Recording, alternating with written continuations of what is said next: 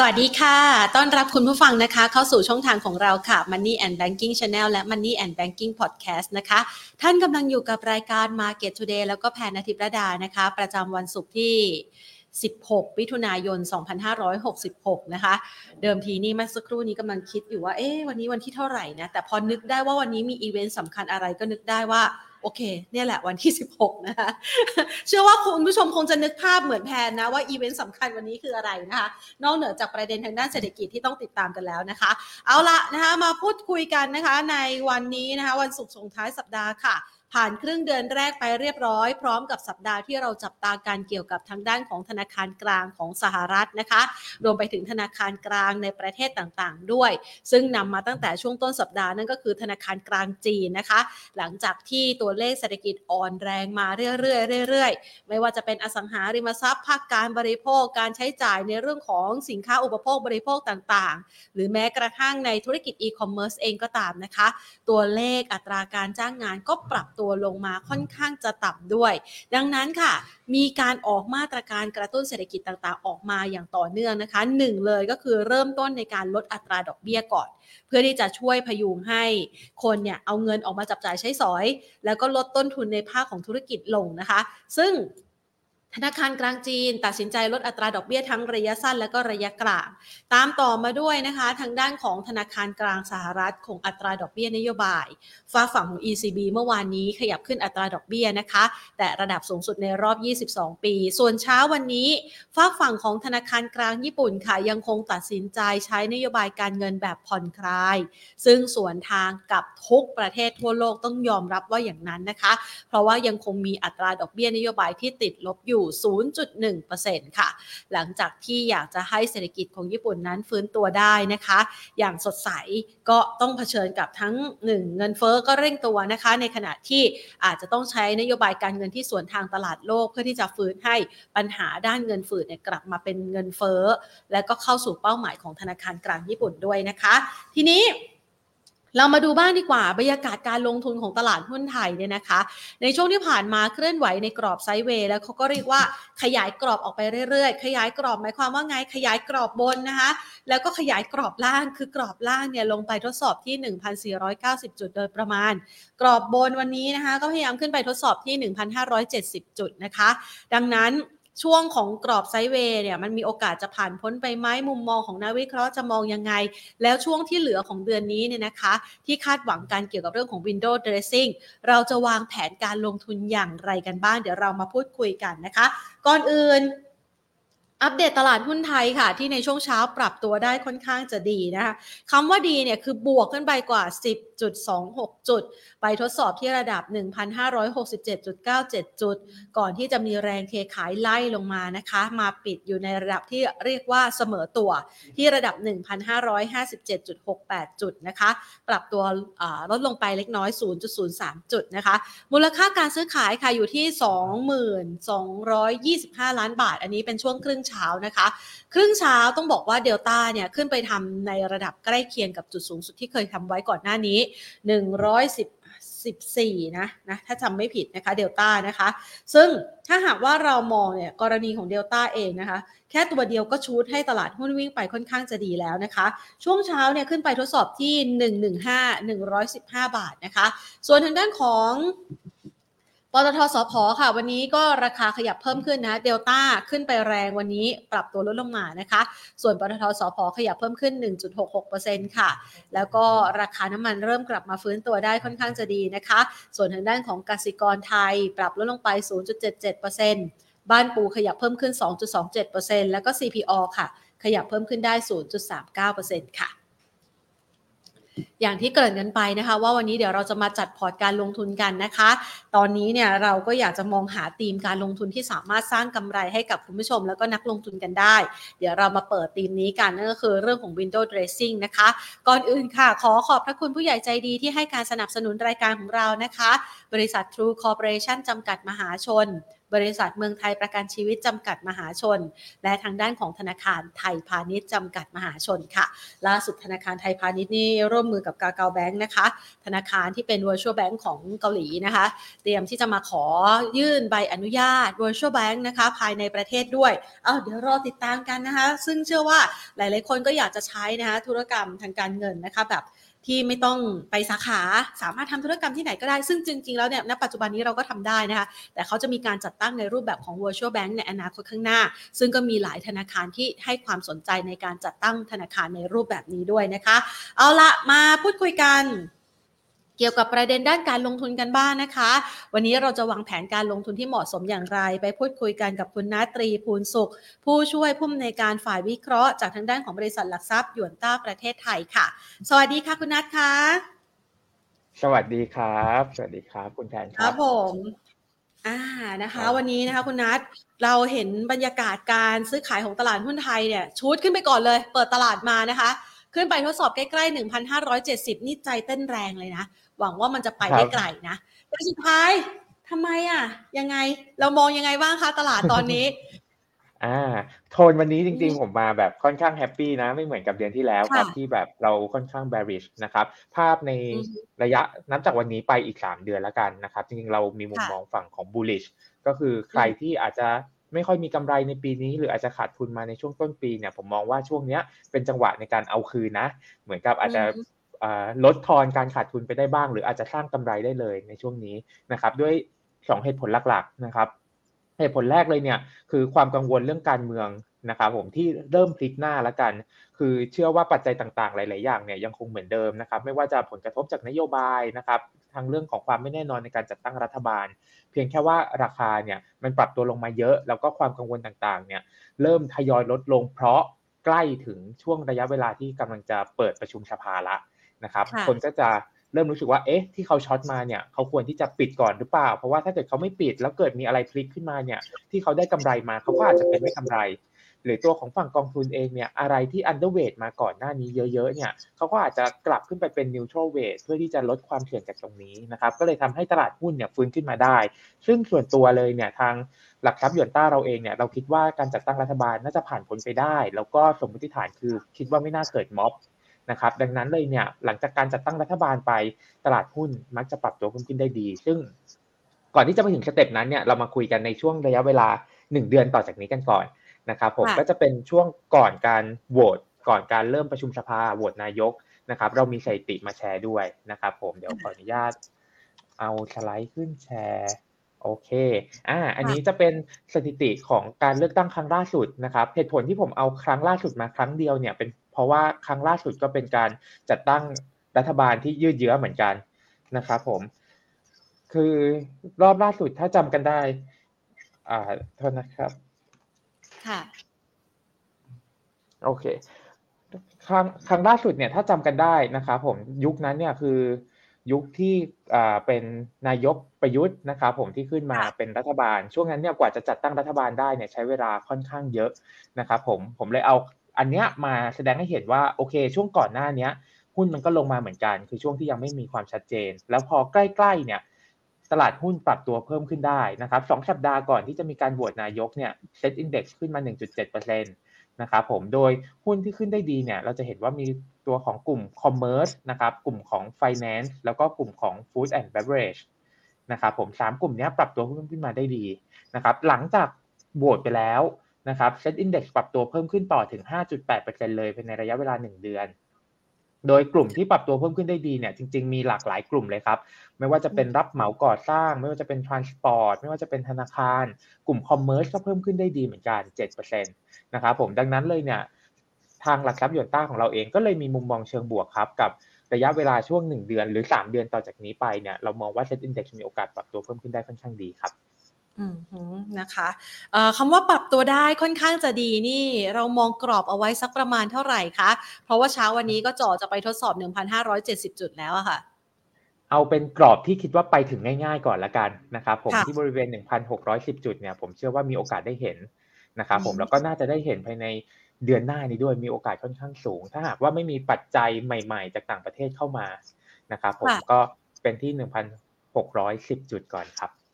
ค่ะคำว่าไม่มีปัจจัยใหม่ ๆ ในต่างประเทศ แสดงว่าณปัจจุบันนี้เนี่ยเรื่องของต่างประเทศนี่เรา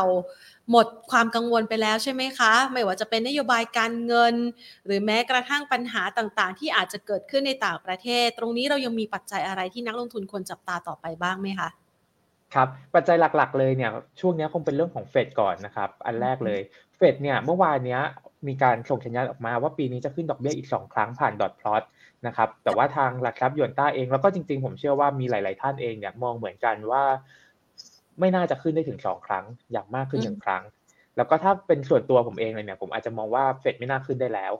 นะครับเพราะว่าการที่เขาส่งสัญญาณว่าปีนี้ขึ้นอีก2ครั้งเนี่ยผมเดานะครับ ว่าเขาคงขึ้นที่ปลายไตรมาสก็คือเดือน9กับเดือน12ปีนี้การประชุมเหลืออีก4ครั้ง ดังนั้นหมายความว่าการที่เขาเว้นช่วงแล้วค่อยขึ้น เว้นช่วงแล้วค่อยขึ้นเนี่ยแปลว่าการขึ้นดอกเบี้ยอาจจะไม่ได้มีความจำเป็นมากนักแล้ว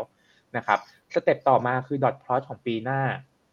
ปีหน้าถ้าหากว่าปีนี้ขึ้น 2 ครั้งจริง ปีหน้าเขาจะต้องลงทั้งหมด 4 ครั้ง การประชุมมีทั้งหมด 8 ครั้ง ดังนั้นก็จะเป็นการ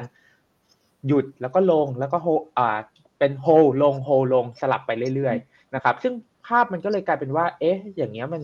มันเหมือนกับว่านโยบายทางการเงินของเขาเองเนี่ยอาจจะไม่ได้มีความชัดเจน อาจจะไม่ได้มีความจำเป็นมากนักแล้วหรือเปล่า ถ้าหากว่าเขาทำแบบนั้นจริงนะครับ ส่วนตัวเลยเนี่ยก็เลยมองว่า ไม่น่าขึ้น หรืออย่างแย่คงขึ้นอีกแค่หนึ่งครั้งนะครับผมก็อาจจะต้องไปติดตามอีกทีหนึ่งส่วนตัวคิดว่าต้องเป็นเดือน9นะครับเดือน7เนี้ยอาจจะยังไม่ขึ้นอาจจะกิฟข้ามไปก่อนอีก 1 เดือน เพื่อรอดูตัวเลขเศรษฐกิจนะครับดังนั้นช่วงเวลาจากนี้ไปเนี่ยอาจจะเป็นการ enjoy ได้ในตลาดหุ้นนะครับสองเลยเนี่ยคือความไม่แน่นอนระหว่างจีนกับสหรัฐ อันนี้เป็นสิ่งที่ผมยังกังวลอยู่ แต่ว่าภาพมันยังไม่ชัดเจนก็เลยไม่อยากให้กังวลจนเกินไปนะครับผมเราเลย เราเลยเหมือนกับ มีการโน้ตเอาไว้เล็ก ๆ ว่าถ้าหากว่าไม่มีปัจจัยต่างประเทศใหม่ ๆ เกิดขึ้นมาเนี่ย ผมเชื่อว่าตลาดหุ้นไป 1,610 จุดได้ไม่ยากครับ ค่ะ ในกรณีนี้เนี่ยนะคะถ้าเรามองจากนโยบายการเงินของสหรัฐที่อาจจะขึ้นเพียงแค่ครั้งเดียว ในขณะที่ทางด้านของฝากฝั่งเอเชียเองในเช้าวันนี้เนี่ยในกรณีของญี่ปุ่นเขายังมีนโยบายส่วนที่ส่วนทางกันอยู่เลย ส่วนบ้านเราเนี่ยเดี๋ยวอาจจะมีการขยับขึ้นในช่วงปลายปีนะคะ ในช่วงที่เหลือของปีก็อาจจะเป็นได้ ในกรณีแบบนี้เนี่ยเราประเมินถึงฟันเฟลเอาไว้ด้วยไหมคะว่าเขาจะมองยังไงกับทิศทางการลงทุน ในการเคลื่อนย้ายทั้งในมุมมองของความน่าสนใจในตลาดทุน หรือแม้กระทั่งเรื่องของอัตราแลกเปลี่ยนด้วยอะค่ะ ครับผมตัวของต่างชาติกระแสเงินทุนจากต่างชาติเองเนี่ยผมคิดว่าประเด็นที่เป็นไฮไลท์ของต่างชาตินะตอนนี้เป็นเรื่องของความแน่นอนทางการเมืองมากกว่านะครับจริงๆผมมีทำสถิติเอาไว้แต่ว่าไม่ได้เอามาโชว์ในวันนี้คือ รอบทุกรอบนะครับเมื่อมีความชัดเจนในการจัดตั้งรัฐบาลเมื่อไหร่เนี่ยต่างชาติจะพลิกกลับมาเป็นฝั่งผู้ซื้อชุดทีหลักนะครับผมและตรงนั้นเองเนี่ยผมคิดว่าเป็นปัจจัยหลักมากกว่าในเรื่องของนโยบายทางการเงินในในระยะเวลา2-3เดือนนี้ครับอ่าฮะอ๋อ นะคะแสดงว่าถ้าหากการเมืองของเราเนี่ยเห็นจุดที่ชัดเจนนะคะเขาก็พร้อมจะกลับมาเข้ามาลงทุนกันแล้ว แล้วก็อาจจะต้องรอเงื่อนไขต่อไปว่า สุดท้ายจัดตั้งรัฐบาลนโยบายต่างๆเนี่ยโฉมหน้ามันจะออกมาเป็นยังไง แล้วก็ผลักดันเศรษฐกิจไทยออกมาในรูปแบบประมาณไหนอย่างนี้ถูกต้องใช่ไหมคะถูกต้องครับค่ะอะ ถ้าเรามองในลักษณะแบบนี้นะคะ แสดงว่าช่วงเวลานี้เนี่ยเราสามารถเอนจอยกับแนวโน้มของการที่จะเป็น กรอบขาขึ้นเล็กๆ ในระยะกลางได้นะคะเราปิดโอกาสของดาวไซด์ไปแล้วหรือยังคะคุณนัทยังครับผมเพราะว่าการลงทุนมีมีความเสี่ยงเสมอนะครับผมดังนั้นเราอาจจะต้องมีการระมัดระวังแล้วก็วางกลยุทธ์ที่ที่รัดกุมหน่อยสำหรับปีนี้นะครับผมเพียงแค่ว่าสั้นๆ ระยะกลางนี้เองเนี่ยมันมีจังหวะให้เราทำกำไรกันได้นะครับ จุดแรกที่อยากให้ให้ใช้เป็นแนวรับแนวรับก่อนนะครับ ยังไม่ใช่จุด stop loss นะครับ แนวรับเนี่ยอาจจะอยู่ที่บริเวณสัก 1,545 จุดนะครับผมส่วนของจุดที่เราอาจจะต้องพิจารณาเรื่องของการลดพอร์ตอีกหนึ่งครั้งเลยเนี่ย อาจจะเป็นอยู่ที่บริเวณสัก 1,530 จุดครับผมก็บริเวณตรงนั้นถ้าหลุดลงมาแบบมีนัยสำคัญเนี่ย เราอาจจะต้องลดสัดส่วนการลงทุนอีกหนึ่งครั้งครับแสดงว่าจังหวะกลางๆตรงนี้เนี่ยหนึ่งห้าห้าศูนย์ถึงหนึ่งห้าหกศูนย์ ทยอยสะสมได้หรือว่าเราควรจะรอที่แนวรับดีคะยังไงดีคะครับผมก็จริงๆถ้าถ้าคนที่เล่นดัชนีแล้วกันนะครับผมก็อาจจะรอสะสมที่แนวรับดีกว่านะครับผมเพราะผมเชื่อว่าในระยะเวลาสักสามสี่วันนี้ถ้าไม่ได้มีปัจจัยใหม่ตลาดหุ้นไทยคงเป็นการไซด์เวย์ออกข้างนะครับรอปัจจัยบวกใหม่ๆ ซึ่งผมเชื่อว่าในสัปดาห์หน้านี้เองเนี่ยเราอาจจะได้เห็นข่าวเรื่องของกกต พิจารณาของสสเนี่ยเรียบร้อยละ แล้วก็น่าจะมีข่าวประเด็นเรื่องของการเตรียมโหวตนายกนะครับแล้วก็เปิดประชุมสภา ซึ่งตรงจุดนั้นเองเนี่ยถ้ากกตออกมาประกาศรับรองจริงเนี่ยผมเชื่อว่าหุ้นจะเริ่มขึ้นจากจุดนั้นนะครับดังนั้นวันนี้เราอาจจะแบ่งทยอยไม้สะสมไปนะครับวันละ 25% 25% 25% 4 วันก็จะครบ 100%แล้วก็ไปรอลุ้นกกตครับ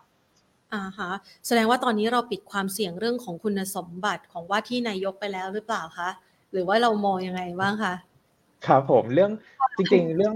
ครับ เรื่องคุณสมบัติของว่าที่นายกเนี่ยยังเป็นปัจจัยเสี่ยงหนึ่ง แต่เพียงแค่ว่าผมมองว่าอาจจะไม่ได้ส่งผลกระทบกับตัวของตลาดหุ้นมากนัก ถ้าหากว่าไม่ได้มีม็อบลงถนนนะครับ เพราะว่า in case ว่าถ้าสมมติว่าคุณพิธาถูกตัดสิทธิ์จริงนะครับผมสิ่งที่จะขยับครับ ขยับขึ้นมาเนี่ยเป็นแคนดิเดตจากทางฝั่งเพื่อไทย ซึ่งผมเชื่อว่าประชาชนส่วนใหญ่ยังรับได้กับ condition แบบนี้ครับ อืมอ่านะคะอะก็อาจจะเป็นสิ่งหนึ่งที่เชื่อว่าหลาย ๆ คนจับตากันอยู่นะคะ แล้วก็อาจจะประเมินกันว่าเอ๊ะสุดท้ายแล้วมัน ในมุมมองของเราที่เราลงทุนอยู่เนี่ยมันควรจะมองเป็นเสี่ยงหรือว่าเป็นเสริมหรือมองยังไงดีอย่างนี้นะคะอะงั้นเรามาดูกันดีกว่า ในช่วงระยะเวลาต่อจากนี้นะคะ ในระยะเวลากรอบ 1 เดือน ในมุมมองของคุณนัทเอง บอกว่าเออมีแนวโน้มที่ดูดีมากขึ้น เดี๋ยวเรามากระจายธีมกันดีกว่าก่อนที่จะไปเจาะนะคะ ขอตัวท็อปสำหรับ Windows Dressing ที่เราน่าจะสามารถสร้างกำไรกำไรได้ในช่วงครึ่งเดือนหลังจากนี้เนี่ยนะคะธีมการลงทุนที่เราประเมินว่าสถานการณ์ต่างๆ ของ การลงทุนในตลาดหุ้นไทยเนี่ยเริ่มน่าจะฟื้นตัวแล้ว เรามีการกระจายกะธีมการลงทุนเอาไว้ให้กับนักลงทุนยังไงบ้างคะครับผมก็จริงเราสามารถเกาะไปกับ fund flow ได้นะครับ อันนี้ธีมแรกก็คือเรื่องของการเมืองที่เคลียร์แล้วนะครับ ถ้าหากว่าเราจะไปรอลงทุนหลังจากเห็นภาพชัดเจนแล้ว อันนี้ก็ได้เพราะว่าจะลดความเสี่ยงไปได้ในระดับหนึ่งเลยนะครับ กลุ่มที่เด่นขึ้นมาเนี่ยก็เหมือนตารางเมื่อกี้ที่โชว์ขึ้นมานะครับผมไม่ว่าจะเป็นกลุ่มของ Commerce นะครับไม่ว่าจะเป็นกลุ่มของธนาคารนะครับผมหรือว่าไม่ว่าจะเป็นกลุ่มของ transport เองเนี่ยก็ดูมีความน่าสนใจ นอกจากนี้เลยเนี่ยเราจะเห็นตัวของกลุ่มโรงแรมบางตัวที่มีสัดส่วน โรงแรมในประเทศค่อนข้างเยอะเนี่ยก็ปรับตัวลงมาอยู่ข้างล่าง แล้วยังคงทรงๆอยู่ข้างล่าง ซึ่งวันนี้ผมเอามาแชร์ในมุมของ Window Dressing ด้วยนะครับผมก็เดี๋ยวจะเป็นสเต็ปถัดไปงั้นเราอาจจะเกาะกลุ่มตามนี้ดูก่อนนะครับ ถ้าหากว่าเราเชื่อว่าทางฝั่งของก้าวไกลขึ้นมา เราก็อาจจะต้องไปดูนโยบายต่างๆ เพิ่มเติมว่ากลุ่มไหนที่เราอาจจะต้องหลบหุ้นตัวไหนที่เราอาจจะต้องหลบ หรือถ้าหากว่าเราคิดว่าทางฝั่งของเพื่อไทยขยับขึ้นมาแทนนะครับ หรือฝั่งทางฝั่งของพรรคเพื่อไทยไปอยู่ในตัวของอกระทรวงต่างๆนะครับผมที่เป็นกระทรวงที่ส่งผลกับหุ้นตัวนั้นๆเองเนี่ยเราก็อาจจะมีการที่ cover short กลับขึ้นมาหรือเข้าไปหลักซื้อเก็งกำไรในกลุ่มนั้นๆก่อน อย่างเช่นตัวของกลุ่มพลังงานนะครับ ที่ก่อนหน้านี้มีความกังวลกันค่อนข้างมาก ถ้าหากว่าทางพรรคเพื่อไทยได้กระทรวงพลังงานไปเราก็อาจจะเป็นการไปซื้อหุ้นที่ปรับตัวลงมาแรง ในกลุ่มนี้เป็นเป็นกลยุทธ์แบบนี้ก่อนนะครับ อันนี้หนึ่งครับสองเลยเนี่ยธีมหลักๆจะเป็นเรื่องของการกระตุ้นเศรษฐกิจของจีนนะครับ เราจะเห็นมีการลดดอกเบี้ยมาสองครั้งอ่าสองตัวนะครับผมตัวระยะสั้นหนึ่งปีกับตัวระยะสั้นสามปีนะครับ ซึ่งในสัปดาห์หน้านี้เองเนี่ยเราก็เชื่อว่าทางการจีนเองเนี่ยน่าจะมีการลดดอกเบี้ยตัวของโลนพรามเลทเพิ่มเติมด้วยนะครับ ภาพตรงนี้เองเนี่ยสิ่งที่จะเกิดขึ้นคือความต้องการ ปูน หินอ่าเหล็กต่างๆ เนี่ยน่าจะมีมากขึ้นนะครับผมก็จะเป็นเซนติเมนต์เชิงบวกเช่นเดียวกันรวมถึงการบริโภคในประเทศของจีนเองเนี่ยก็น่าจะมีแนวโน้มฟื้นตัวเช่นเดียวกันนะครับผมนั้นก็อาจจะมีหุ้นที่ได้ประโยชน์จากตรงจุดนี้เข้ามาเก็งกำไรเพิ่มเติมด้วยเช่นเดียวกันนะครับผมธีมที่สามนะครับเราจะเห็นราคาแก๊สธรรมชาติ ไม่ว่าจะเป็นทางของฝั่งยุโรปหรือทางฝั่งสหรัฐเองเนี่ยเริ่มปรับตัวเพิ่มขึ้นมานะครับยุโรปเองเนี่ยเพิ่มขึ้นมาจากจุดต่ำสุดเนี่ย หนึ่งร้อยเปอร์เซ็นแล้วนะครับ ขึ้นมาหนึ่งเท่าตัวแล้วนะครับส่วนของทางฝั่งสหรัฐเองเนี่ยเริ่มปรับตัวขึ้นมาแล้วเมื่อวานนี้นะครับผมประมาณสักหกถึงเจ็ดเปอร์เซ็นตนะครับตรงนี้ก็มีมีรูมให้เราเก่งกำไรได้เช่นเดียวกัน แล้วก็จริง ๆ แล้วเนี่ยทีมอันสุดท้ายเนี่ยครับเหมาะสำหรับคนที่กังวลเกี่ยวกับการเมืองด้วย เพราะว่าผมแอบเห็นคอมเมนต์ว่า ยังคิดว่าน่าจะมีม็อบนะครับ ดังนั้นถ้าหากว่าเราหนีมาที่กลุ่มนี้ผมเชื่อว่าก็ปลอดภัยแล้วก็เป็นอีกหนึ่งทางเลือกในการลงทุนที่ดีเช่นเดียวกันครับ อ่าฮะนะคะ เอางั้นเรามาดูกันดีกว่านะคะ อันนี้สามธีมเด่นใช่ไหมคะ เราเรามีเพิ่มเติมอีกไหมคะสำหรับธีมวันนี้ค่ะ เป็นเป็นเท่านี้ก่อนกันแล้วกันครับใช่ค่ะสามธีมเด่นนะคะ ขอเจาะลงไปนะคะ ในตัว top pick ที่ทางด้านของคุณนัทนะคะ เอาจะเอาฝากไว้ในสามธีมนี้นะคะ ในมุมมองของหยวนต้าเองเราแนะนำยังไงบ้างคะครับผมเดี๋ยวขอ ขออนุญาตแชร์สไลด์เหมือนเดิมนะครับ อีกทีหนึ่งอ่าโอเค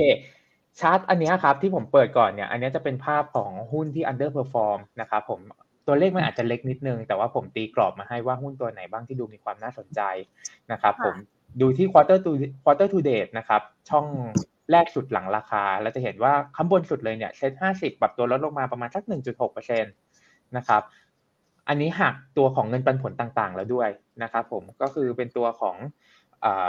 total return เลยนะครับแล้วก็เรามาดูตัวที่ปรับตัวลดลงเยอะเพื่อที่จะเกาะไปกับธีม window dressing นะครับผมก็จะมีอย่างเช่นตัวของ True ตัวของ Centel นะครับตัวของบ้านปูนะครับผมแล้วก็เป็นตัวของ BEM ที่อาจจะดูดูมีความน่าสนใจ แล้วก็คิดว่าน่าจะเป็นเป้าหมายของกองทุนที่อาจจะทำ window dressing ขึ้นมาได้นะครับผมทีนี้ กลยุทธ์ของ window dressing ขออนุญาตสกิปมาตรงนี้ก่อนละกันนะครับ เพราะว่ามันต่อเนื่องกันนะครับ Windows Dressing เนี่ยเราอาจจะเคยได้ยินว่าจะเป็นการที่คิดว่ามีกลุ่มคนกลุ่มคนหนึ่งเข้าไปไล่ซื้อหุ้นที่ตัวเองมีอยู่ เพื่อให้ราคาปรับตัวเพิ่มขึ้นมา แล้วทำให้ตัวของภาพรวมพอร์ตการลงทุนเนี่ยดูดีขึ้นนะครับผมอาจจะไม่ได้จำเป็นว่าจะต้องเป็นกองทุนนะครับอาจจะเป็นนักลงทุนต่างชาติก็ได้ หรือว่าจะเป็น private fund ก็ได้นะครับผมซึ่งจริงๆแล้วเนี่ยการปรับ ดัชนีตรงนี้ครับ การทำ window dressing เนี่ยอาจจะไม่ได้จำเป็นที่จะต้องทำวันสุดท้ายนะครับแล้วเขาอาจจะทำสองวันก่อน หรือ 3 วันก่อนสุดท้ายก็ได้นะครับ แล้วก็เป็นการปิดบัญชีเพื่อดู performance ได้เลย เราเลยไปทำข้อมูลมาครับ ย้อนหลัง 10 ปี แล้วเราดู 5 วัน ว่าวันไหนเนี่ยที่อัตราผลตอบแทนของ Set Index ค่อนข้างดีในวันนั้นๆนะครับ จะพบว่า 4 วันก่อนที่จะหมดหมดเดือนนะครับ แล้วก็ 3 วันก่อนที่จะหมดเดือนเนี่ย Set Index มาปรับ ปรับตัวเพิ่มขึ้นมาได้ค่อนข้างดี โดยที่ตัวของ 4 วันเนี่ยครับ ปรับขึ้นมาเฉลี่ย 0.3%ด้วยความน่าจะเป็นคือ 80%เลย หมายความว่า 10 ปีย้อนหลังเนี่ย8 ปีนะครับเซ็ตอินดี x ปรับตัวขึ้นในวันนั้นนะครับ ส่วน 3 วันเองเนี่ย ค่าเฉลี่ยในตัวของผลตอบแทนเนี่ยอยู่ที่ 0.5%ด้วยความน่าจะเป็นอยู่ที่ 60%นั่นหมายความว่าย้อนหลังมาเนี่ยมี 6 ปีที่ให้ผลตอบแทนเป็นบวก โดยเฉลี่ยทั้งหมด 10 ปีเลยเนี่ยรวมทั้งฝั่งบวกฝั่งลบให้ผลตอบแทนอยู่ที่ 0.5%ดังนั้นในเชิงกลยุทธ์พอเราเห็นตัวเลขแบบนี้ครับคุณแพนผมก็จะแนะนำแบบนี้ว่าถ้าใครจะเล่นธีมนี้ให้ไปรอขายสามวันที่สามก่อนที่จะหมดอ่าก่อนที่จะหมดเดือนนะครับ เดี๋ยวผมดูวันที่ เคสนี้ก็จะตรงกับวันที่ยี่สิบแปดอ่าฮะค่ะครับยี่สิบแปดคือสุกสุกอ๋อของอาทิตย์ถัดไปนู้นนะคะ คุณผู้ชม คือนับไปเวลา enjoy กันอยู่สองอาทิตย์อ่าว่าอย่างนั้นก็ได้ อ่าใช่ครับค่ะอ่าค่ะครับผมก็อันนี้ก็จะเป็นกลยุทธ์ในแง่ของ window dressing นะครับทีนี้กลับมาที่หน้าหุ้นนะครับผมก็จริง ๆ แล้วเนี่ยมันไม่ได้จำเป็นว่านักลงทุนจะต้องมาทำ window dressing ในหุ้นที่ปรับตัวลงมาเยอะ เพียงแค่ว่าถ้าหุ้นที่มันอยู่ข้างบนนะครับความเสี่ยงของฝั่งดาวไซด์เนี่ยมันมีเยอะกว่าด้านล่างอยู่แล้ว นะครับแล้วตอนนี้ตลาดหุ้นอยู่ด้านล่างกำลังฟื้นตัวจากข้างล่าง ดังนั้นมีความเป็นไปได้ค่อนข้างสูงที่กองทุนหรือนักลงทุนต่างๆ ที่ under own หรือว่าไม่ค่อยมีหุ้นตัวนั้นๆอยู่เนี่ยอาจจะมาไล่ซื้อถ้าหากว่าหุ้นตัวนั้นๆมีปัจจัยบวกเฉพาะตัว อันนี้ผมต้องวีมาเพิ่มนะครับ ว่าถ้ามีปัจจัยบวกเฉพาะตัวเลยเนี่ย มันจะมีแรงส่งเพิ่มเติมในการทำ window dressing ก็จะเป็นเกณฑ์หลักๆ ที่เราเลือกมาแนะนำในวันนี้นะครับ โดยที่ตัวแรกเลยนะครับ คุณแพน ค่ะ เชิญเลยค่ะ ตัวแรกเลยคือตัวของบ้านปูนะครับผมบ้านปูเองเนี่ยเกาะอยู่กับธีม Windows Dressing นะครับทีเนี้ยเราเริ่มเห็นแล้วครับว่าแก๊สปรับขึ้น ส่วนหนึ่งเลยเนี่ยเป็นเรื่องของอปัจจัยเฉพาะตัวอย่างเช่นตัวของเนเธอร์แลนด์ประกาศปิดแหล่งผลิตแก๊สนะครับผมในเดือนนี้หลังจากที่จริง ๆ แล้วเนี่ยแผนของเขาคือจะปิดในปีหน้าพอมาปิดในปีนี้ปุ๊บแต่ว่าต้องอย่าลืมว่าเรากำลังจะเข้าสู่หน้าหนาวอีกรอบหนึ่งแล้วนะ คือช่วงของปลายไตรมาสสาม นะครับนักลงทุนนักเก็งกำไรที่มีสถานะ short position ในตัวของราคาแก๊สธรรมชาติ ผมเชื่อว่าจะเร่งปิดสถานะกัน อันนี้หนึ่งนะครับสองเลยเนี่ยพอคนกังวลว่าหน้าหนาวจะเริ่มกลับเข้ามาจะมีการสต็อกตัวของแก๊สเพิ่มเติมนะครับสามเลยเนี่ยก่อนหน้านี้ก่อนที่จะมีปัญหาเรื่องของยูเครนรัสเซียเองเนี่ยยุโรปหลักๆ เลยเขานำเข้าแก๊สมาจากทางฝั่งของรัสเซีย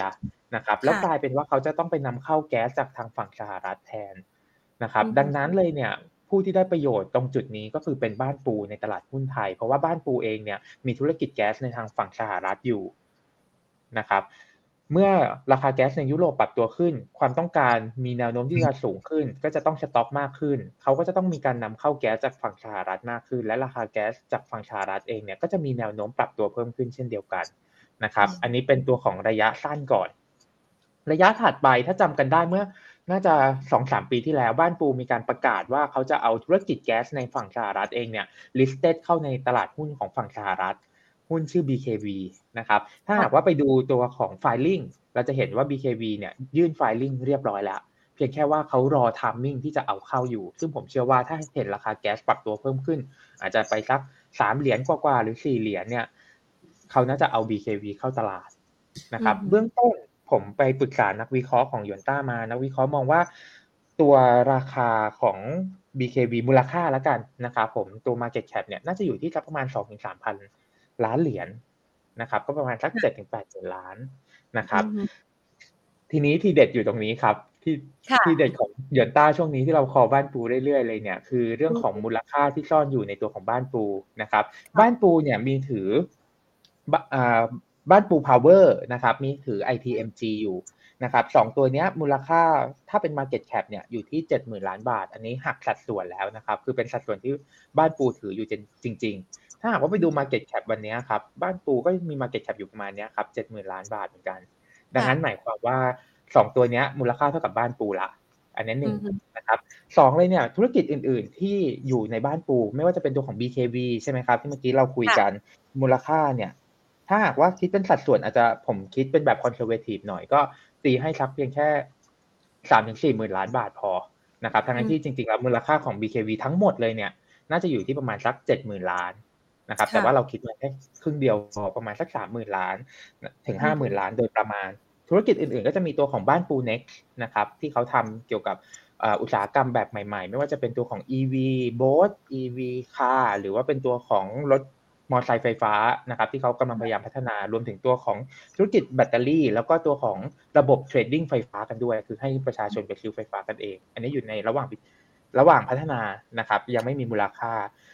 แล้วก็อีกหนึ่งธุรกิจคือตัวของ Sentinel Co นะครับ Sentinel Co เองเนี่ยซื้อมาเมื่อ 10 ปีก่อน มูลค่าที่ซื้อมาเนี่ยอยู่ที่ประมาณสัก 2,000 ล้านเหรียญก็คือประมาณสัก 7-8หมื่นล้านบาท ถ้าเราคิดครึ่งหนึ่งก็จะประมาณสัก 35,000ถึง40,000 ล้าน สามตัวนี้รวมกันเนี่ย มูลค่าน่าจะไม่ต่ำกว่าหนึ่งแสนล้านนะครับหนึ่งแสนล้านเราคิดดิเขามาสามสิบเปอร์เซ็นก็ประมาณสักเจ็ดหมื่นล้าน มูลค่าจำนวนหุ้นของบ้านปู รวมการแปลงวอลเลนห้าที่เทรดอยู่ในวันนี้นะครับ สมมติว่าเราแปลงมาหมดเลยเนี่ย มันจะอยู่ที่ประมาณสักหนึ่งหมื่นล้านหุ้น ค่ะหนึ่งหมื่นล้านหุ้นเอามาคิดกับหนึ่งแสนล้านอ่าเอาคิดมาคิดกับตัวของเจ็ดหมื่นล้านที่เราดิสเขามาแล้วเนี่ย อันนี้มีอีกเจ็ดบาทที่เป็นส่วนเพิ่ม ถูกไหมครับ เพราะว่า ITMG กับ BPP เนี่ยมูลค่าเท่ากับบ้านปูละ แล้วก็มีตัวนี้ครับเพิ่มขึ้นมาอีก 7 บาทต่อหุ้น ดังนั้นก็เลยเป็นหนึ่งในหุ้นท็อปพิกของเราที่เราเลือกมาแนะนำในวันนี้นะครับผม มีทีเด็ดแบบมองเป้าหมายที่เท่าไหร่คะ ฟังดูทบไปทบมาครับผม เอาเบื้องต้นก่อนละกันนะครับ เรามองว่า 11-12 บาทเนี่ยมีโอกาสได้เห็นแต่เป็นในในแง่ของ sentiment ก่อน นะครับผมแล้วก็เดี๋ยวในเรื่องของส่วน fundamental เองเนี่ยเดี๋ยวเราอาจจะต้องรอความชัดเจนในการ list เข้าตลาด หรือว่าตัวของราคาแก๊สที่ปรับตัวเพิ่มขึ้นมาจริง ๆ จังๆก่อนครับค่ะก็คือจริงๆแล้วเนี่ยบ้านปูนะคะ ช่วงที่ผ่านมามันมีแรงขายเยอะนะคะ ไล่ลงมาเหลือหลักหน่วยอะแต่ว่าหลักหน่วยนี่ก็คือใกล้ๆสิบนะ แต่ตอนนี้คุณนัทบอกว่าเดี๋ยวพอเห็นทีเด็ดเหล่านี้นะคะ รอติดตามความชัดเจนต่างๆ มันน่าจะกลับไปคืนที่เดิม 11-12 บาทประมาณนี้ได้นะคะ ใช่ไหมคะครับผมใช่ แต่ว่าอาจจะใช้เวลาหน่อยนะครับหนึ่งปีอะไรประมาณนี้ครับผมอ๋อหนึ่งปีอะถือยาวได้นะคะ ก็น่าสนใจในการลงทุน ไปดูต่อค่ะดูต่อไปนะคะ ครับผมหุ้นต่อไปนะครับ เป็นตัวของ p ีเชียชิปปิ้งจะเห็นว่าวันนี้หุ้นที่ผมเลือกมาจะเป็นหุ้นที่เป็นแบบหุ้นที่ไม่มีใครเอาไม่ค่อยมีคนชอบจะเป็นส่วนใหญ่แอบถามแอบถามจะได้นับไปด้วย มีหนึ่งบ้านปูนะคะทั้งหมดมีกี่ตัวนะคะ จริง ๆ หลัก ๆ เลยเนี่ยที่ที่เป็นไฮไลท์จริง ๆ มีสองตัวนะครับ แต่ว่าเดี๋ยวมีตัวที่เกาะไปกับกระแสด้วยแล้วกันครับ เป็นเล่นเป็นเซนติเมนต์นะครับอ่าค่ะตัวนี้ก็คือตัวที่ไฮไลท์ตัวที่สองใช่ไหมคะใช่ครับผมใช่ครับ ตัวที่สองคือตัวของ f e a t u r e Shipping นะครับจะเห็นกรอบที่ผมตีมา อันนี้คือค่าระวังเรือนะครับผมย้อนหลังไปเลยเนี่ยตั้งแต่ปี 2013 เราจะเห็นว่าจริงๆ แล้วมันมี seasonal อยู่ด้วยนะครับผมในเดือน 6 คือค่าระวังเรือเนี้ยปรับตัวเพิ่มขึ้นค่อนข้างดีนะครับ ปีนี้ขยับขึ้นมาแล้วประมาณสัก 12%นะครับ แต่มี room ให้ขึ้นต่ออยู่ เพราะว่าถ้าหากว่าตัดปีที่ outlier คือปี 2020 ออกไปเนี่ย ค่าเฉลี่ยมันจะขึ้นอยู่ประมาณสัก 20%โดยประมาณนะครับ มีรูมให้ขึ้นอยู่อีก 9%อันนี้หนึ่งก่อนนะครับทดไว้ก่อนว่าค่าระวังเรือเดือนนี้มีแนวโน้มปรับตัวเพิ่มขึ้นต่อนะครับ สเต็ปต่อมาเลยเนี่ยคือตัวของ ราคา BDI ตัวของดัชนี BDI เทียบกับราคาหุ้น ผมตีเส้นมาเป็นลูกศรนนะครับ สีขาวเลยเนี่ยคือตัวของค่าระวังเรือ BDI นะครับ สีน้ำเงินคือของราคาหุ้น คือโอเค เส้นมันอาจจะไม่ได้ทับกันเป๊ะๆเพราะว่าสเกลมันต่างกันนะครับ เพียงแค่ว่าผมอยากชี้ให้เห็นตรงนี้ครับว่าในช่วงของจุดต่ำสุดของค่าระวังเรือและการประมาณสักเดือน 2 เดือน3ครับ เราจะเห็นว่าค่าระวังเรือเนี่ยลงไปต่ำมาก แล้ว รอบล่าสุดเลยเนี่ยเดือน 5 เดือน 6 ประมาณนี้ครับ ค่าระวังเรือที่ลงมาไม่ได้ทำจุดต่ำสุดใหม่แล้วนะค่ะถ้าภาษาทางเทคนิคก็จะเป็นยกโลถูกไหมครับ higher low นะครับ แต่ว่าราคาหุ้นเนี่ยกลับตรงกันข้ามเลย จะเห็นว่าตอนที่ค่าระวังเรือครับทำจุดต่ำสุดเนี่ย ราคาหุ้นอยู่ที่ประมาณ 13 บาทโดยประมาณ ค่ะอ่า12 13บาท แต่ณวันนี้ค่าระวังเรือฟื้นขึ้นมาแล้ว จากจุดต่ำสุดไม่ได้ทำจุดต่ำสุดใหม่ด้วย แต่ราคาหุ้นเนี่ยลงไปอยู่ที่ต่ำกว่า10บาทอีก9บาท85นะครับ ดังนั้นเลยเนี่ยตรงนี้อาจจะเป็นsentiment ให้นักลงทุนได้มองเห็นละกัน เพราะว่าตรงนี้มันอาจจะเรียกว่าเป็น convergence กันระหว่างตัวของค่าระวังเรือกับตัวของราคานะครับ ทีนี้มาในแง่ของ fundamental บ้าง นะครับตัวของ fundamental เองเนี่ยเราจะเห็นตัวของราคาเหล็กเริ่มปรับตัวเพิ่มขึ้นมาหลังจากที่มีความคาดหวังกันมากขึ้นนะครับว่าทางการจีนเองเนี่ยจะมีการกระตุ้นเศรษฐกิจ ซึ่งการที่จะขนส่ง ไม่ว่าจะเป็นหินดินปูนทรายเนี่ยต่างๆ เลยเนี่ยรวมถึงเหล็กด้วยเนี่ยก็จะต้องใช้เรือเทกองมาในการขนส่งนะครับดังนั้นในระยะถัดไปถ้าหากว่าจีนมีการออกนโยบายช่วยเหลือ โดยเฉพาะตัวของภาคอสังหาเองเนี่ยจะเป็นปัจจัยหนุนให้กับตัวของค่าระวังเรือด้วย นะครับ นอกจากนี้เลยเนี่ย ตัวเรือเก่าๆอะครับคุณแพนถ้าหากว่าราคาเหล็กปรับตัวเพิ่มขึ้นมาเยอะก็มีความเป็นไปได้ว่าเขาจะขายเรือเก่าเนี้ยไปเป็นซาก เพราะว่าอาจจะไม่คุ้มค่าในการเดินเรือ เอาไปขายเป็นเหล็กคุ้มกว่าแบบนี้ ก็จะทำให้ตัวของ supply เรือเนี่ย ค่อยๆทยอยลดลงด้วย แต่นี้เป็นการมองไปข้างหน้านะครับ looking forward ไปนะครับ ผมครับ ก็จะเป็นตัวของ Precious Shipping ทีนี้ในแง่ของ valuation ตัวของ valuation เองเนี่ย Precious Shipping ค่อนข้างน่าสนใจ เพราะว่าตัวของ price to book value อะครับคุณแพนอยู่ที่ระดับประมาณสัก 0.95 เท่าโดยประมาณนะครับ ต่ำกว่าค่าเฉลี่ยย้อนหลัง 10 ปีเนี่ยอยู่ที่บริเวณสัก 1.28 เท่า ดังนั้นก็จะมี room ให้ขึ้นไปได้อีกประมาณสัก 20%ถ้าหากว่าจะกลับขึ้นไปที่ค่าเฉลี่ยครับ ค่ะอ่านะคะให้เอาไว้สำหรับ PSL นะคะ Precious Shipping อ้าวงั้นเรามาดูตัวเกาะบ้าง ตัวเกาะที่ล้อไปตามนี่เรามองตัวไหนเอาไว้คะ ครับผมก็จะเป็นตัวของกลุ่มแบงก์กับตัวของกลุ่มค้าปลีกนะครับกลุ่มแบงก์เองเนี่ยจริงๆเราก็ชอบ SCB แล้วก็ทีมที่เมื่อกี้คุณแทนพูดถึงคือตัวของ SCB ไปจับมือกับกาเกาใช่ไหมครับทำ virtual bank อันนี้เลยค่ะ ใช่ใช่ครับ ตรงนี้ผมว่าดูมีความน่าสนใจมากๆเลยนะครับ คุณแพนเพราะว่าหนึ่งเลยเนี่ยอะอย่างตัวผมเองอะปีหนึ่งผมน่าจะไปธนาคารไม่ถึงสามครั้ง ผมใช้โมบายแบงกิ้งเป็นหลัก ดังนั้น ผมเชื่อว่าตั้งแต่ รุ่นผมบวกลบสิบปีลงมาเนี่ย ขึ้นข้างบนแล้วก็ข้างล่างเนี่ย น่าจะถนัดในการใช้ virtual bank อยู่แล้วนะครับ ไม่น่ามีประเด็นตรงนี้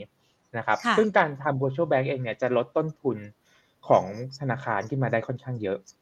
นะครับ ก็ดูเป็นอีกหนึ่งธุรกิจที่ดูมีความน่าสนใจนะครับ นอกจากนี้เลยเนี่ยตัวของ NIM นะครับผมตัวของ net interest margin เองเนี่ยของ SCB ก็ดูมีอัตราการเติบโตที่ดูค่อนข้างดีอยู่นะครับ จริงๆ KBank ก็เป็นอีกตัวหนึ่งที่เราเราเลือกเป็น เราเลือกมาใน choice เหมือนกันเพียงแค่ว่า KBank เองเนี่ยทางนักวิเคราะห์ของเราขอดูตัวของ NPL ให้ชัดเจนก่อนในไตรมาสสองนะครับตัวที่เด่นขึ้นมาเลยก็เลยกลายเป็นตัวของ SCB คำถามคือแล้ว BBL ไม่ดีหรอ หุ้นแบงก์ใหญ่เหมือนกัน คือ BBL ก็ยังดีอยู่นะครับเพียงแค่ว่าจะเห็นว่าราคาหุ้นเนี่ยมันขึ้นมาค้างอยู่ข้างบน ดังนั้นความน่าสนใจมันเลยดูมีน้อยกว่าตัวของ SCB ครับอืม ค่ะอะมาสักครู่นี้คุณผู้ชมถาม K-Bank มาพอดี K-Bank เนี่ยกังวลเรื่องของ NPL นี่ก็คือเราโยงสตาร์กเลยด้วยหรือเปล่าคะ หรือว่าเรามองไปในภาคส่วนอื่นๆด้วยอะคะ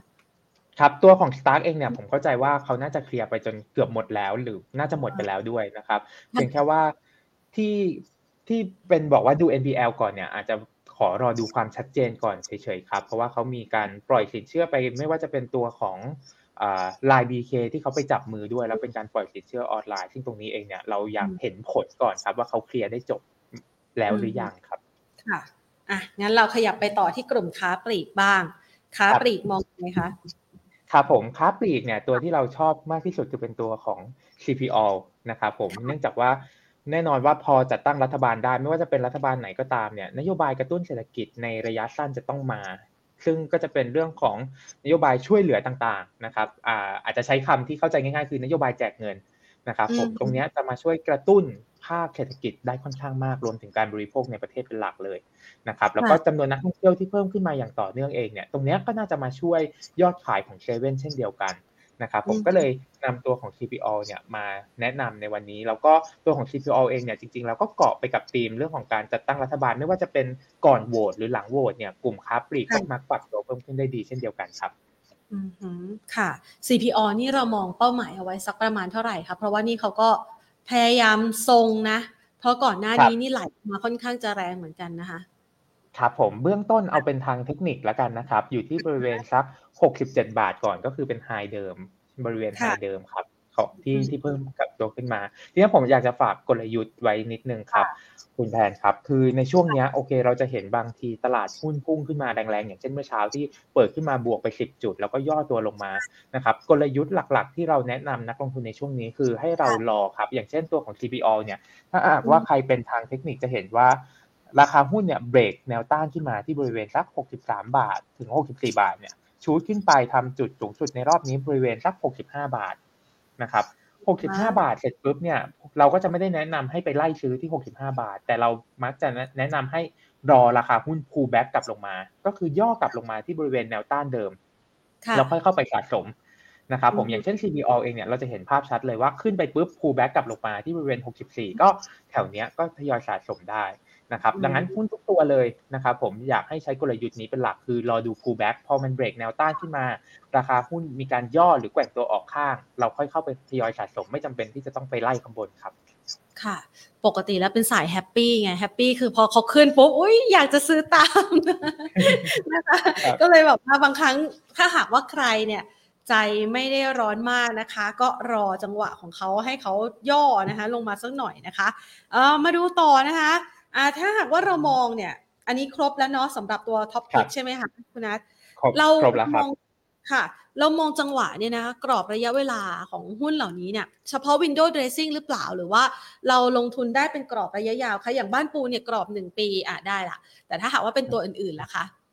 อ่าเดี๋ยวผมขออนุญาตอธิบายเสริมตัวของบ้านปู จริง ๆ ระยะสั้นในนี้เดี๋ยวพอแก๊สแก๊สของ US ขึ้น ราคาหุ้นก็จะปรับตัวเพิ่มขึ้น คือวันนี้ครับ ที่ราคาหุ้นบ้านปู perform ขึ้นมาได้ค่อนข้างดี เพราะเมื่อคืนราคาแก๊สขึ้นพอดีนะครับจริงๆ ผมเตรียมมาเชียร์ผมกะว่าเอ้ยต่ำกว่า 9 บาทได้เชียร์ง่ายแน่เลย แต่กลายเป็นว่าวันนี้เนี่ยหุ้นมันดัน shoot ขึ้นมานะครับ ก็ไม่เป็นไร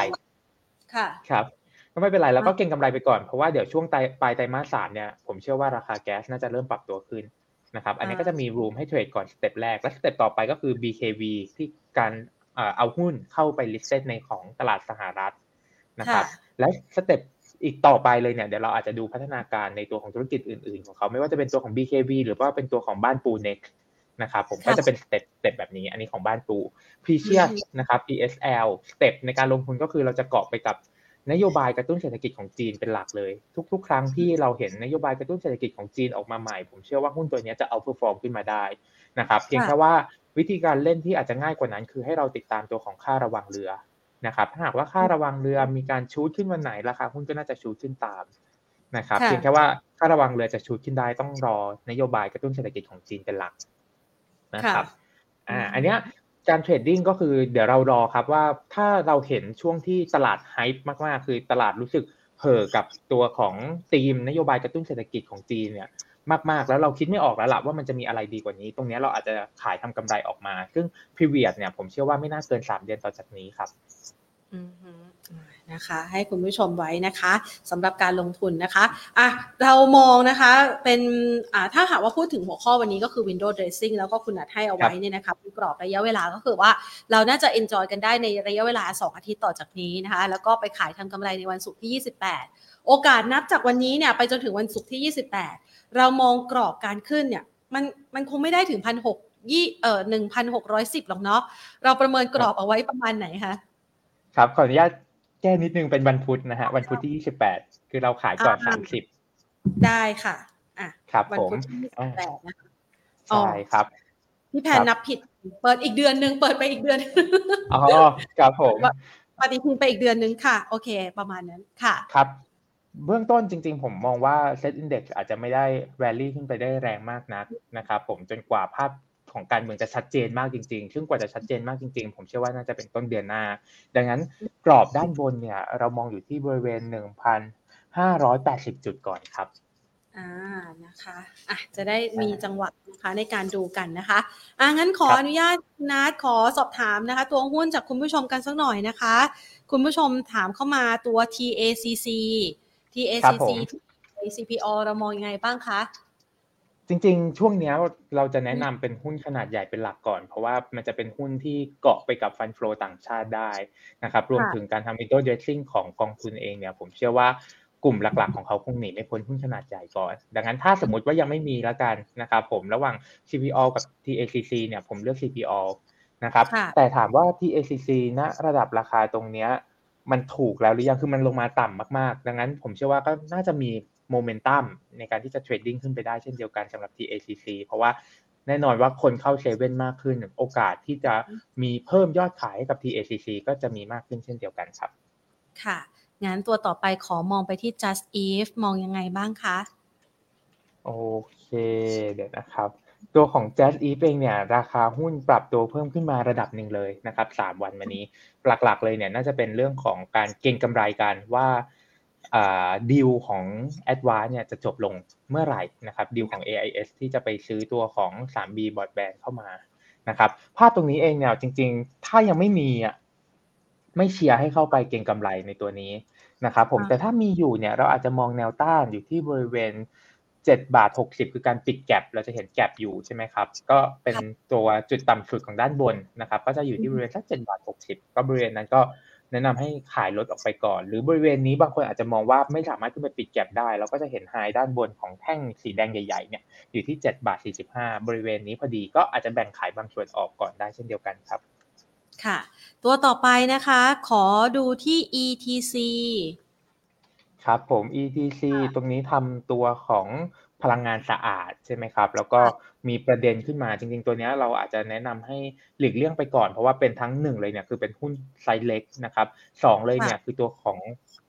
ธุรกิจโรงไฟฟ้าเองเนี่ยผมเชื่อว่าช่วงนี้คงมี overhang ไปอีกพักใหญ่ๆเลยจนกว่าจะเห็นความชัดเจนของนโยบายภาครัฐครับ ค่ะ ตัวต่อไปนะคะ ตัวเอ่อตัวต่อไปก็คือ IVL IVL พอไหวไหมคะ ครับผม IVL เองเนี่ยผมคิดว่าเกาะไปกับธีมของจีนได้เช่นเดียวกันนะครับผมถึงแม้ว่ารายได้ส่วนหนึ่งเลยเนี่ยเขาจะอยู่ทางฝั่งของยุโรป เพียงแต่ว่าตัวของราคา commodity ต่างๆ ส่วนใหญ่แล้วจะล้อกันนะครับมากน้อยอีกเรื่องหนึ่งซึ่งถ้าหากว่าจีนกระตุ้นเศรษฐกิจเยอะจริงๆ หนักจริงๆเนี่ยราคาคอมมดิตี้ต่างๆ ก็จะฟื้นตัวขึ้นมา แล้วก็ IVL ก็จะน่าจะได้ประโยชน์จากประเด็นนี้เช่นเดียวกันนะครับผมแต่ว่าถามว่าจะมาไล่ซื้อราคาตรงนี้เลยไหมกลยุทธ์เดิม เหมือนกันเลยนะครับ รอย่อลงมา ซึ่งอันนี้เริ่มย่อมาละ เราก็ไปดูที่แนวต้านนะครับ ผมว่าแนวต้านเนี่ยเรามองตรงจุดไหน ถ้าหากว่าดูง่ายเราอาจจะใช้ที่เส้นค่าเฉลี่ย 20 วันอ่าเส้นค่าเฉลี่ยใช้เส้นค่าเฉลี่ยต่างๆ ในการตัดสินใจเข้าไปซื้อก็ได้ครับ อาจจะดูเส้นค่าเฉลี่ย 50 วัน ถ้า 50 วันก็จะอยู่ที่ 34 บาท ถ้าหากว่าดู 20 วันก็จะ 33 บาท 50 ครับ ค่ะ ตัวต่อไปนะคะเมื่อสักครู่นี้เนี่ยถามไปแล้วแหละ แต่ว่าคุณผู้ชมอีกท่านหนึ่งนะคะ อยากจะสอบถามว่าอย่างกรณี K-Bank เนี่ยที่หนึ่งร้อยสามสิบสี่บาทหนึ่งร้อยสามสิบสี่บาทแถวนี้รับเพิ่มได้ไหม โอเคก็ก็คือติดอยู่ใช่ไหมครับ มีทุนที่ร้อยสามสิบสี่บาทโอเคอ่าวันวันนี้ครับ ราคาหุ้นลงมาที่แนวรับพอดีเลยที่บริเวณหนึ่งร้อยสามสิบบาท ซึ่งตรงนี้ผมคิดว่าเทรดดิ้งได้นะ ผมเชื่อว่า ราคาหุ้นกลุ่มเออราคาหุ้นของ K-Bank เองเนี่ยไม่น่าหลุดแนวรับตรงนี้ ส่วนของแนวต้าน ผมใช้เป็นจุดที่จะทำให้หุ้นขึ้นต่อได้เร็วๆ แรงๆแล้วกันนะครับ อยู่ที่บริเวณ 133 บาท 50 สตางค์นะครับถ้าหากว่าขึ้นไปยืนเหนือ 134 บาทได้อย่างมั่นคงเองเนี่ย ผมเชื่อว่าราคาหุ้นมีโอกาสไปต่อได้ ก็แนะนำถั่วเฉลี่ยเพิ่มครับสำหรับตรงนี้ครับตัวแมกโครค่ะ คุณผู้ชมถามว่าวันนี้เนี่ยเข้าคำนวณฟุตซี่เซ็ต large cap index จะส่งผลต่อตลาดเออส่งผลต่อตัวหุ้นให้ขึ้นได้กว่านี้อีกไหมครับผมโอเค ผมว่านักนักลงทุนท่านนี้อาจจะมีภาพติดมาจากตัวของ MSCI เมื่อเดือนที่แล้วใช่ไหมครับ ที่มีการกระโดดไปที่ 41 บาท 75 สตางค์ต้องบอกแบบนี้ก่อนครับว่าตัวของ f t s e Set Index เองเนี่ย Impact กับตัวของราคาหุ้นอาจจะไม่ได้เยอะขนาดนั้นนะครับ ดังนั้นเลยอาจจะไม่ไม่ได้ไม่ได้มี ความคาดหวังว่าราคาหุ้นจะปิดกระโดดขึ้นไป 39 บาทอะไรอย่างเงี้ยผมเชื่อว่าทำได้ค่อนข้างยาก แต่ว่าถ้าหากขยับช่องสองช่องหรือสามช่องเนี่ยผมคิดว่ายังมีโอกาสเป็นไปได้ครับ ค่ะ ตัวต่อไปนะคะ MC ค่ะ ขอแนวรับหน่อยค่ะ โอเคโอเค MC นะครับผมก็แนวรับผมใช้เป็นกรอบโลเดิมนะครับผมแล้วก็เป็นตัวของเส้น 20 วันด้วยก็คืออยู่ที่บริเวณสัก 12บาท80 12บาท90บริเวณนี้ได้อยู่ครับ เป็นแนวรับครับ ถ้าหากว่าหลุดตรงนี้อาจจะต้องระมัดระวังเช่นเดียวกันครับ ค่ะ อีกหนึ่งตัวนะคะอะขออนุญาตเป็นตัวสุดท้ายนะคะ SIS ค่ะ ติดอยู่ที่19บาท50คัดเลยหรือว่ารอเด้งดีโอเค ส่วนตัวแนะนำว่าบริเวณนี้อาจจะไม่ไม่ใช่จังหวะที่จะคัดลอสนะครับสำหรับ SIS เป็น ผมผมอาจจะรอจังหวะถัวเฉลี่ยเพิ่มเติมที่บริเวณสักสิบแปดบาทหรือต่ำกว่า แต่ถ้าหากว่าไม่ลงมาแล้วเด้งขึ้นไปก็อาจจะหาจังหวะขายเช่นเดียวกัน เพราะว่าแนวโน้มของหุ้นเป็นขาลงอยู่ครับนะคะ นี่ก็โอ้โหสร้างจุดต่ำสุดต่อเนื่องนะคะ นี่เป็นระดับที่ที่สุดในรอบระยะเวลาเกือบสองปีเนาะปีครึ่งปีครึ่งโดยประมาณนะคะครับผม นะคะ เอามาฝากกันนะคะ เอาล่ะนี่ก็เป็นมุมมองที่น่าสนใจนะคะ ในมุมมองเรียกว่าตอนนี้เนี่ยเรามองตลาดหุ้นไทยเริ่มดีขึ้นแล้วนะคะ คุณนัทก็บอกว่าเดี๋ยวเราเห็นภาพชัดเจนทางการเมืองเรามีลุ้นที่ตลาดหุ้นไทยจะไปต่อนะลุ้นมากสุดก็คือไปเหนือ 1,600 จุดนะคะ ซึ่งคุณผู้ชมท่านใดนะคะที่อยากรู้ว่าคุณนัทพูดอะไรไว้เดี๋ยวเราไปสคริปต์สคริปต์ฟังกันดูนะคะ ตั้งแต่ช่วงต้นคลิปกันนะคะ วันนี้คุณนัทคะขอบคุณมากนะคะ มาให้ไอเดียในด้านการลงทุนกับเรากันค่ะ ขอบคุณนะคะ ขอบคุณครับครับสวัสดีครับ คุณนัทนะคะ จากเหลืองต้านะคะ เตรียมข้อมูลแบบละเอียดเลยนะคะ มาฝากกันนะคะ โดยเฉพาะอย่างยิ่งหุ้นนะคะ แล้วก็กระจายเข้าไปนะคะว่า แต่ละตัวเนี่ยมันมีปัจจัยอะไรที่รอเป็นปัจจัยสนับสนุนด้านราคากันอยู่นะคะ เรียกว่าเป็นท็อปพิกมีทั้งตัวที่เป็นตัวหลัก 2 ตัวนะคะ แล้วก็มีตัวที่ ตัวล้อเขาเรียกว่าตัวสร้อย ตัวสร้อยนะคะ ที่สามารถลงทุนตามกันต่อได้นะคะ เอาละค่ะหวังว่าวันนี้นะคะ ตัวหุ้นเหล่านี้นะคะ จะช่วยคุณผู้ชมในการจัดพอร์ตแล้วก็สร้างกำไรให้กับการลงทุนของคุณผู้ชมกันนะคะ หลาย ๆ ท่านวันนี้ทักทายกันเข้ามาคึกคักเลยทีเดียวขออนุญาตทักทายหลาย ๆ ท่านกันหน่อยนะคะ วันนี้ทักทายคุณปอม คุณพีรพงศ์คุณเกียรติศักดิ์คุณพันนีนะคะ คุณสมคิด คุณอธิรุธนะคะ คุณอากิตา คุณดาดา คุณอิทธินะคะ คุณสิทธิใช่ไหมคะแล้วคุณตรงนะคะ คุณตรงคะเรื่องของอต่างชาติเนี่ย พอดีเมื่อสักครู่นี้คุณนัทเขาพูดไว้ตั้งแต่ช่วงต้นๆ รายการนะคะ ก็เดี๋ยวลองไปสคริปต์สคริปต์ฟังดูนะคะ ส่วน just if นะคะ ถามไปตั้งแต่ช่วงของการเปิดคำถามคุณผู้ชมตั้งแต่ช่วงต้นแล้วนะคะรบกวนคุณสิทธินะคะ ไปลองฟังดูนะคะ ส่วนทางด้านของวันนี้ทักทายผ่านทาง Facebook กันมาคึกคักเลยทีเดียวค่ะ สวัสดีนะคะ น้องชวนาน คุณพลวัตคุณคิงเฟรช ฟุตนะคะ คุณเต้ คุณสเตรนเจอร์นะคะ คุณนันทพันธ์คุณเบิร์ตนะคะอ่าหลาย ๆ ท่านทักทายกันมาจากทุกทิศทุกทางเลยนะคะ ก็หวังว่าวันนี้จะเป็นประโยชน์สำหรับการลงทุน แล้วก็ให้ไอเดียการลงทุนเอาไว้ลุ้น Window Dressing กันในช่วงระยะเวลา 2 สัปดาห์ข้างหน้าแล้วค่ะ ซึ่งมีไทม์ไลน์นะคะในการขายทำกำไรอยู่ที่วันพุธที่ 28 นะคะ เมื่อสักครู่นี้นี่คือจริงๆ คุณนัทบอกถูกแหละ แต่ว่าแพนเนี่ยไปดูนู่นเดือนนู่นเดือนกรกฎานะคะแหมใจร้อนไปหน่อยเร่งวันเร่งคืนนะคะ พูดถึงเดือนกรกฎาเดี๋ยวสักประมาณ แอบดูก่อน เดือนกรกฎาพี่น้องชาวหัดใหญ่นะคะ รอเจอกันนะคะ 7 8 9 กรกฎาคมนะคะ เดี๋ยวเราจะมีงานมันนี่เอ็กซ์โปที่หัดใหญ่ด้วยเดี๋ยวเอารายละเอียดมาฝากกันนะคะ วันนี้หมดเวลาลงแล้วลากันไปก่อนสวัสดีค่ะ